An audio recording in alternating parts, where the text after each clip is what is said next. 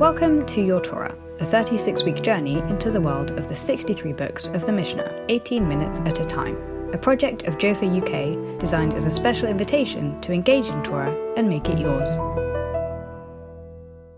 This Your Torah episode is dedicated by Nechama Goldman Barash in honor of Nishmat Yoatzot Halacha program, in thanks for the tremendous privilege of gaining the knowledge base enabling to serve women as a halachic advisor in the most intimate moments of their lives. As a Yoetzet Halacha, the Tractate of Nida is one that is personally and professionally very relevant to me. It is the tractate that deals with women's bodies, specifically their reproductive organs, and all matters relating to uterine blood from the first period to the last period a woman experiences, miscarriage, childbirth, loss of virginity, and other related topics. It is a tractate that at times can feel very alienating, since it is a tractate written by men discussing female anatomy and sexuality. Some of the information makes no sense in light of medical knowledge available today. Some of the information is off putting with its casualness and familiarity about women's bodies without hearing from the women themselves. However, there are Mishnayot that serve as the basis for certain leniencies within the system that are far reaching and often help women remain permitted sexually today. Before we dive into the tractate, it is important to give background from the Torah as to what Nida is. In chapters 12 to 15 in the book of Leviticus, the Torah describes states of Tuma and Tahara, words that are concepts really and very hard to translate. Hence, clean and unclean, or defiled and undefiled, or pure and impure are used in an attempt to translate the concepts into something concrete. But it is important to state that one can be very dirty and tahor, and very clean and tameh. So the standard usages of these words do not really work. What is relevant to this section of Vayikra is the relationship to Mikdash, or the tabernacle, which later becomes the temple. Only someone who is tahor may approach God's presence in the sanctuary. A person who is tameh is warned against coming to the tabernacle upon pain of death, unless he or she goes through a detailed process spelled out in the aforementioned chapters. But there is actually nothing morally problematic with being tameh, and people are not warned against becoming tameh or coming into contact with tuma, unless perhaps one is a kohen, a priest, who must eat all of his tithes and sacrificial meat in a state of tahara. Perhaps to emphasize the unavoidable reality of becoming tameh throughout our lives, the Torah starts this unit with the birthing woman, who becomes tameh immediately upon giving birth. What could be more desirable than bringing life into the world? And yet with it comes tuma, which lasts for 40 days in the case of a boy and 80 days in the case of a girl. This chapter, chapter 12, actually seems to be out of order, for it is followed by two chapters on tzara'at, often translated inaccurately as leprosy, since it's not really a physical condition, but a religious physical condition. And only in chapter 15 do we return to tuma, which results from discharges from both male and female sexual organs. In other words, the birthing woman, who is compared to the Nida in chapter 12, should have been presented with the Nida in chapter 15. But I would suggest it is the lead in to this unit to reassure people that they will be Tameh and can always progress through the cycle of Tuma to Tahara, usually by immersing in a pool of running water, like a mikvah, a ritual bath, and sometimes by bringing sacrifices. In chapter 15, we discover that men can also become tameh due to a flow from their sexual organ, resulting in two possible states that of the zav, a man with an unnatural emission that requires seven days clean of the discharge, mikvah, and sacrifices, and a man who discharges zera or semen, either alone or with a female partner. The woman, upon coming into contact with zera, also becomes tameh and both man and woman have to immerse in water. In the second half of the chapter, we encounter parallel states for a woman. A woman who has a flow of blood from within her flesh becomes nida and is tameh for seven days. A woman who has a flow that exceeds seven days, or the flow appears at a time other than her nidut, her nida state, is called azava, and she must count seven days clean of blood before immersing in water and bringing sacrifices. At the end of the chapter, God tells the children of Israel that they have been warned against dying by coming to the tabernacle in a state of tumah, and the chapter ends. The Tractate of Nida, located as it is within the order of Taharot, is primarily concerned with identifying situations in which women and men find themselves tameh as a result of some sort of discharge or flow from the sexual organ. Before we return to the Masechet, however, I want to pause to note that the chapters we just reviewed were relevant in the time of Mikdash, the temple. The reason, however, that women continue to go to the mikveh is because of chapters 18 and 19, in which we find the nida, along with other sources of uterine blood mentioned, in the context of a sexual prohibition. Ve'el isha b'nidat tumata lo tikrav ligalot ervata. Do not approach a woman to uncover her nakedness, says a pasuk in chapter 18. In chapter 20, we are told that the punishment for a man and a woman deliberately uncovering nakedness is karet, or to be cut off from the nation who are commanded to be holy. In short, being tameh also means being sexually prohibited. Being tahur, then, means being sexually permitted. Although the mikdash no longer stands, couples committed to halacha practice abstinence during menstruation or following a miscarriage, and certainly after a birth. Only after immersion in a mikveh or a natural body of water, like a spring or an ocean, are the couple permitted to one another. One further note well after the Mishnah is edited in 200 CE, a unilateral decision is made, partially credited to the daughters of Israel, but really continuing a process set into motion by Rabbi Judah the Prince, known as Rebbe, who was also the editor of the Mishnah, to wait for seven days clean of blood following the cessation of uterine blood. In other words, Nida and Zava and Yoledet, the birthing woman, become completely conflated into one streamlined system in which women wait until uterine blood stops and then count seven days before immersing in the ritual bath. During those seven days, women do internal examinations to make sure the blood has really stopped, and only afterwards they go to the mikvah. Thus, many women wait on average 11 to 13 days per menstrual cycle, and after birth, of course, it could be several weeks.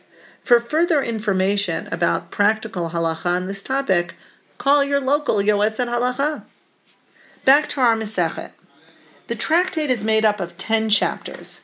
The first chapter presents women seeing uterine blood that causes tuma and the necessity to track the precise time of the onset of bleeding. The main concern has to do with women who are involved in taharot, in some sort of service to the temple. And so it's important to know the moment at which uterine bleeding has started to be able to retroactively throw out or discard anything she might have touched that would have gone on to be used in the temple. In the course of the chapter, various states in which uterine blood is suspended are mentioned.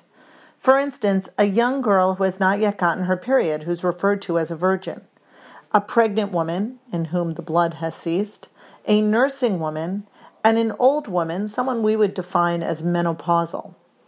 Each state allows the Mishnah to allow the particular situation and come up with symptomatic proof that attests to a woman's changing condition.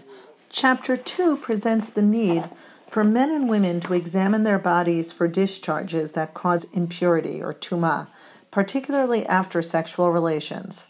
Female reproductive anatomy is presented, and most importantly for us today, the Mishnah presents five colors of uterine blood all in the red family, plus black, that cause a woman to be impure, or as stated earlier, to be sexually prohibited. To give you a little bit of a taste of what the Mishnayot in this tractate sound like, we will look at chapter 2, Mishnah 6, Chamisha damim tmeim ba'isha. Five kinds of blood in a woman are impure. Ha'adom, v'hashachor, uchekeren karkom, uchemeime adama, uchemazug. The red and the black, and the brightness of a crocus, and like earthy waters, and like diluted wine. These are the colors which cause a woman to become tahur when they emerge from her body. All of them are in the red family, with the exception of black, which is thought to be congealed blood. Beit Shammai omrim av kmeime tiltan uchmeime basar tzali. Beit Shammai adds fenugreek water and the waters of roasted meat, like the waters of roasted meat, which would have a reddish tinge because of the juices coming out of the meat. Ubeit Hillel mitaharin. Beit Hillel says no, these last two, like fenugreek water and waters of roasted meat, are not mitame, they're mitaher. Hayarok, akavia ben mahalalel mitame. Well, what about green? That which is green, akavia ben mahalel considers to be mitame or impure, v'chachamim mitarim, and the sages consider it pure. Amar Rabbi Meir, im eino mishum ketem. Rabbi Meir says even if it does not render impurity as a blood stain, as a ketem, which I'll talk about a little later in the podcast, mitame mishum mashke would cause impurity as a liquid. Again, very technical concept in the laws of Tuma and Tahara. Rabbi Yossi Omer lo kach v'lo kach. Rabbi Yossi says neither thus nor thus. Now, the reason I'm reading this Mishnah is because today one of the most common questions I get as a yoetzet is whether something that a woman sees emerging from her body on a surface like toilet paper or on underwear will render her impure or sexually prohibited, and colors as a result have a lot of consequence. And so the ability to be able to evaluate the colors from a halachic perspective is something that a Rav trained in Nida does. And in the last 15 years, almost 120 yoatzot have been trained to do as well, and that often allows the woman to bring her question directly to another woman, which is often more comfortable. Chapter 3 is about miscarriage, although the references are very strange and unfamiliar and do not represent medical reality as we know it. Just to give you an example, in chapter 3, Mishnah 2, the Mishnah reads as follows, and I'm only going to read the translation as it appears in Sefaria. If she miscarries something like a membrane, like a hair, like dust, like red flies, she should put it in water, and if it dissolves, she is impure, and if not, she is pure. If she miscarries something like fish, like locusts, like shkatzim or rimasim, meaning small animals such as reptiles, insects, or rodents, if they had blood with them, she is impure, and if not, she is pure. If she miscarries something like a domesticated animal, a beast or a fowl, whether pure and impure, she should act as if it is male and sit for a number of postpartum days, etc., etc. I'm not going to go into more detail. But again, this Mishnah is describing miscarriage in terms that are unfamiliar to us today, some sort of creatures that she miscarries, and the impact it has on her purity or impurity. Chapter 4 describes women outside of the Israelite nation, what are called kutim, and Samaritan women, women who are not strictly Israelite but live among the Israelites. It also discusses the daughters of tzdukim, who are Jewish women who have rejected rabbinic Judaism, right, and their connection to Nidut, as well as a description of stages of labor and birth. And the topic of labor continues into chapter 5. Chapter 6 describes signs of puberty and the early sexual development of females, including the very famous criteria of two sa'arot, or two pubic hairs, which are synonymous in both boys and girls with sexual maturity and appear throughout the Talmud as an important marker. Chapter 7 revolves around different sources of tuma, wet and dry, and retroactive discoveries of tuma. For instance, if a woman suddenly discovers a blood stain on a robe she wore previously but has since been laundered and worn, does that retroactively mean she was nida at some point or tameh and has to count from that period of discovery? Chapter 8 is a very important chapter for contemporary discourse. It deals with the topic of ktamim, literally stains or blood stains, but the translation does not do the concept justice. A ketem is uterine blood found on the woman's clothing or body, but possibly in a way that does not cause her to be tameh or prohibited. In chapter 8, Mishnah 2, we have a very important opening statement. Vitola b'chol davar sheyichola. A woman who found a stain may attribute it to any cause to which she is able to attribute it. Shachata behema of, if she slaughtered a beast or a wild animal or a fowl. Nitaska tamim, or if she was handling bloodstains for someone else. O she yashva b'tzad or she sat beside those who were handling blood in any format. Hargama acholet, if she killed a louse, harezo tolaba, she's able to attribute the bloodstain to it. Ad kama tola, how much of a stain can she attribute to it? Rabbi Chanina ben Antigonus says, ad kagri shalful. She can attribute the blood stain up to the size of a split bean, even if she did not kill it. Now, again, without becoming too technical, I'll say this idea that a blood stain up to the size of a bean, up to two centimeters basically, uh, can be ignored even if she knows it is uterine is based on the idea that at one point there were lice everywhere and fleas. And so you had to give some sort of flexibility with regard to blood stains that might even be seen in intimate areas in order to prevent women from constantly being tameh. There's a famous story in Mishnah 3, Ma'aseh isha achad, Shabbat lifnei Rabbi Akiva. A woman came before Rabbi Akiva, and she said to him, I saw a blood stain, Ra'iti ketem. He said to her, Perhaps you had a wound. She said to him, Yes, I did, but it's healed. He said to her, Perhaps it reopened. She said to him, Well, that is possible. And Rabbi Akiva declared her pure. He saw his students looking at one another in astonishment basically saying, What did you just do? You permitted someone who saw uterine blood. She should be prohibited. And he said to them, Why is this matter difficult in your eyes?